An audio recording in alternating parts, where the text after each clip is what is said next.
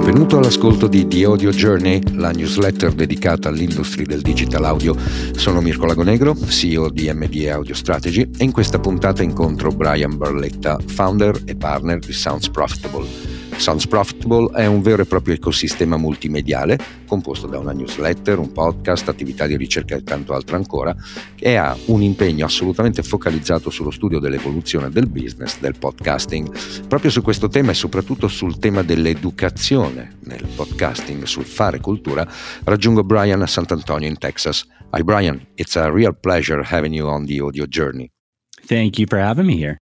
Bryan, you started in digital audio with Barometric, the first attribution company in podcasting as a founding member. And then in 2019, you joined with Megaphone. Why have you decided to work with audio? So, a lot of my background was always in advertising technology, and I really took a liking to it. I never considered myself a particularly creative person, but I was always excited by the ability to use my skill to help people monetize and grow their creative content. And so it started out in digital rich media, mostly mobile advertising. And through my career, I got to work at a lot of different places, but one of them happened to have an attribution solution, and their clients were WNYC and Progressive Auto Insurance. And uh, it happened by chance. You know, everybody at that time was obsessed with podcasts already, but they were asking could we track attribution in podcasting? And I always like challenges like that, the areas where there is enough to do something, but it's new ground, right? Like nobody has explored it yet.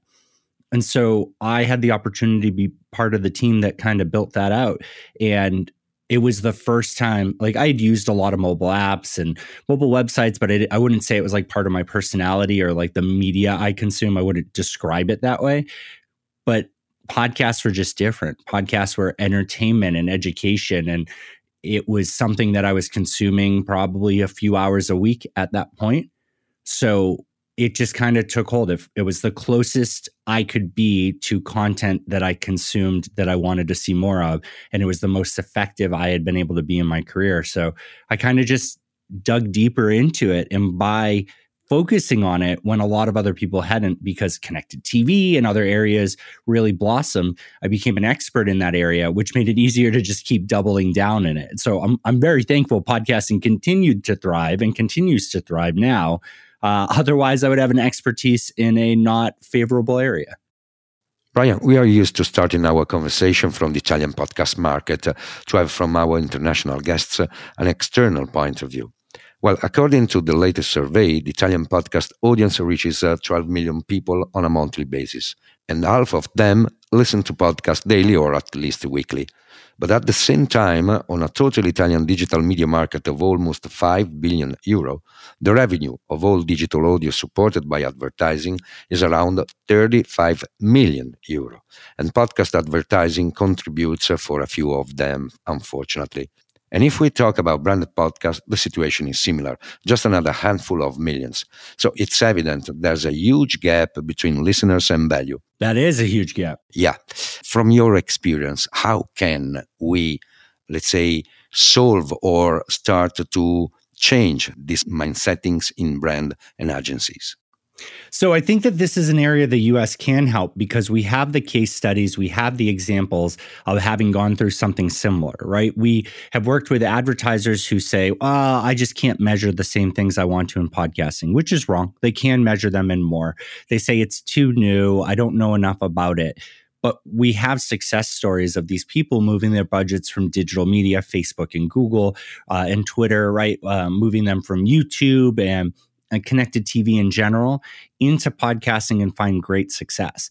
And I think that we could provide those case studies and be more vocal in a way that would allow, I think, the world to kind of use that as examples to show to the advertisers you're dealing with about their peers who are spending a little bit more money and you know the roadblocks they've hit because there'll be similar issues there um, I think that's one part of it. The other part is that it's persistence, right? Like it's really hard to say, continue making podcasts, continue pushing and showing the value and the culture there when you're not able to monetize it. But that's why I'm really keen on subscriptions. I think that podcasts that are built for a community of people become immensely powerful.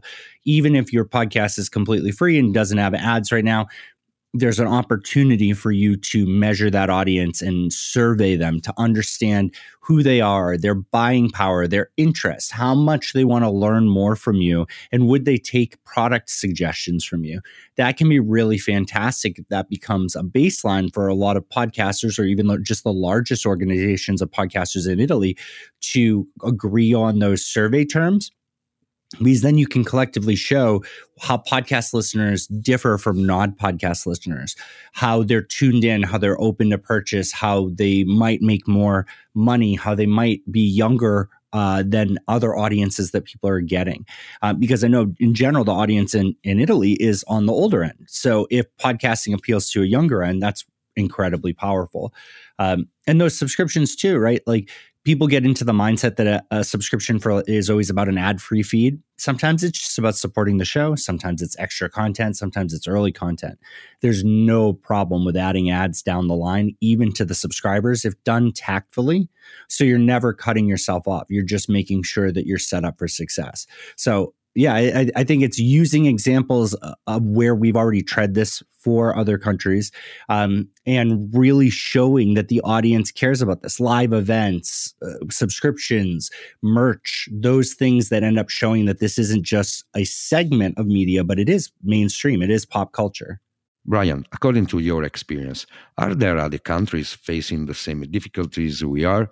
And how do they succeed if they? I, I think that looking at the US is a tough one, right? We are dominant on the advertising side. When I when I get the opportunity to talk to people on advertising, it's either US focused, very rarely like North America, right? Like the bleed in from Canada and Mexico doesn't happen as often as I would like, or it's global focused. I have a substantial number of partners that we work with that are um, are worldwide, but uh, they don't focus on their specific country or even continent. They focus on global because the advertising dollars in those areas uh, are more than just their country, right? The advertisers in Italy are open to all of Europe, are open to US inventory because they have to think about that, whereas advertisers in the US don't.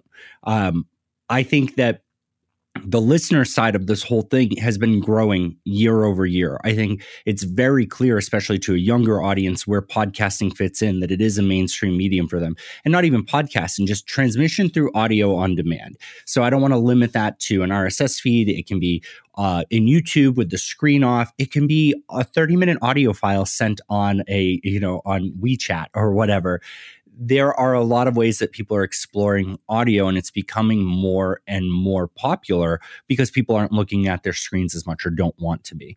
So, what I can say is that when I look at other countries, I think that other countries are at a disadvantage because the revenue possibilities for them in their unique country are far smaller than the United States and also the revenue or the the advertisers in those countries aren't thinking solely about that country. They're thinking globally. So the uphill battle to monetize outside the US is really strong but the affinity for audio content outside of the US is actually stronger right? The connection between spoken word the history of often pri- uh, a government supported radio as much as commercial supported radio those things make a big difference. And I would say that the momentum is visible there in the same way that it is five or six years ago in the US. Bryan, Sounds Profitable goal is to educate and empower the podcast industry at all levels.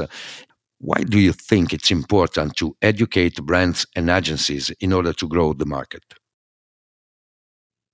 It's so easy to make assumptions about what podcasting can and can't do. And that can cause a lot of frustration. I mean, the first three years of Sounds Profitable was really spent defending and explaining the download, our core metric, where a lot of people would say it's not that accurate. You can't confirm somebody listened to it but there's so many great ways through attribution and measurement and surveys and brand lift that we can show effectiveness. We can even promo codes and vanity URLs can show effectiveness. And having worked in advertising for a lot of my life, you know, there's social media, uh, uh, search and social both ran into these issues when they were new channels, right? We were used to being able to track impression and a click on a banner ad. We could tell if it was viewable and all of that. And then you enter Facebook and Google, who are there telling you, well, we're not going to fire an impression. We're only going to fire a click and we're going to pre-validate the click. And so uh, that uh, like the strength there that what we can do in podcasting, we can measure all these things and we have the ways to match them into your entire media mix model.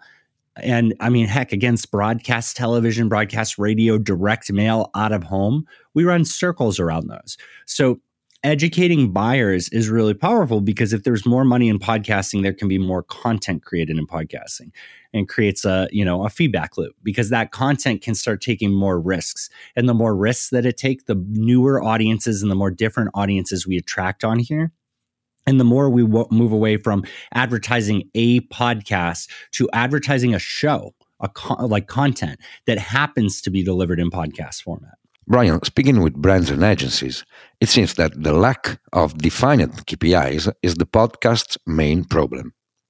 Every time we highlight that the podcast has its own KPIs, that even other media don't have the KPIs used in the digital world, I'm referring, for example, to the radio, whose business model is not affected by the lack of KPIs, well, it seems that this isn't enough for brands and agencies to change their minds about podcast KPIs.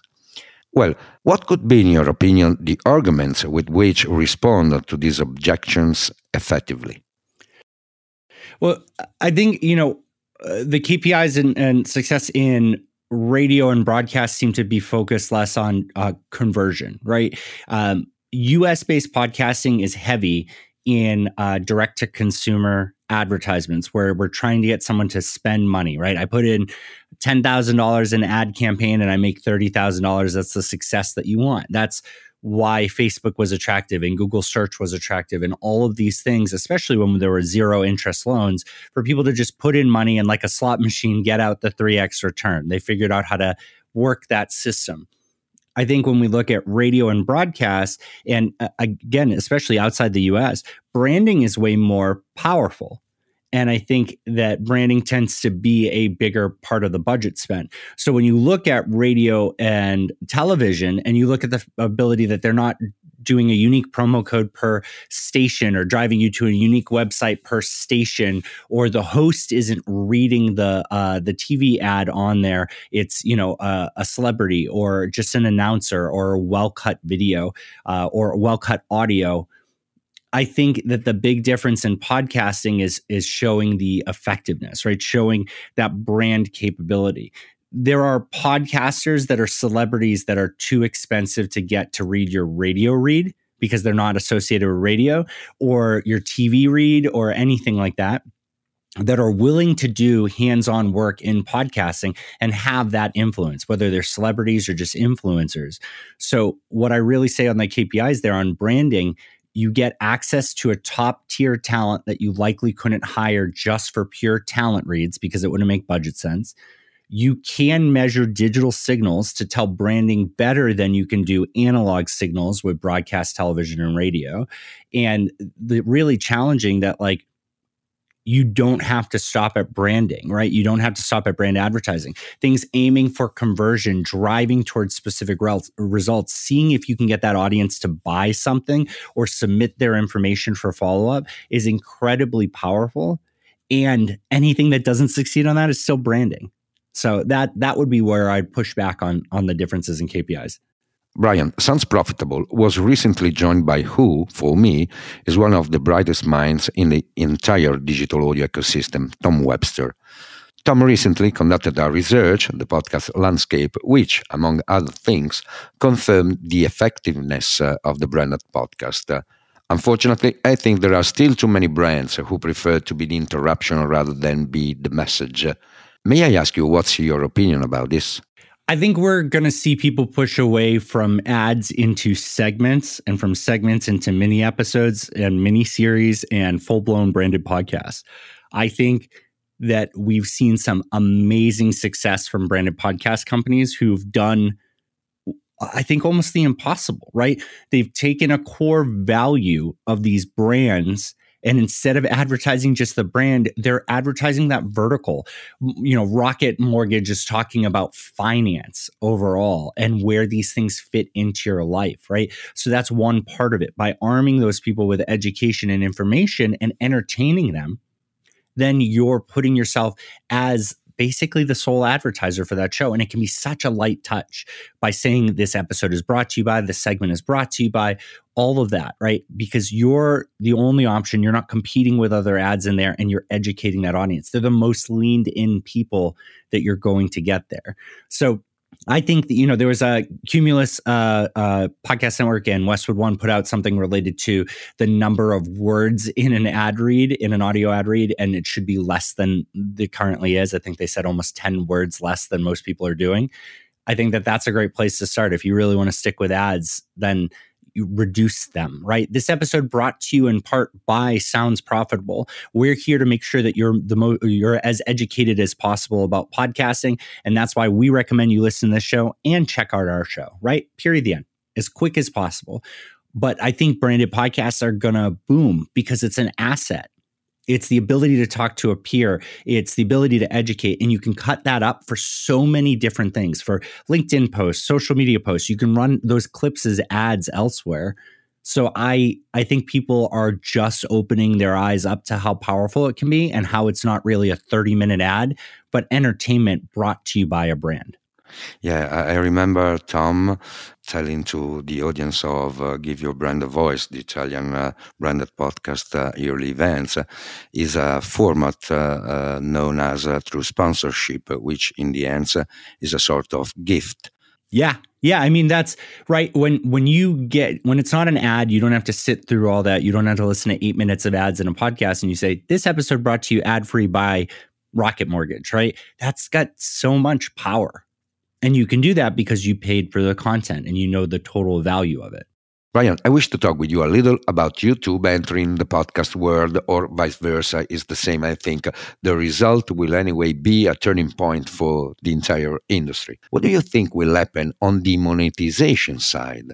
I mean, on YouTube, you can publicly count the views. Will this help in selling podcasts?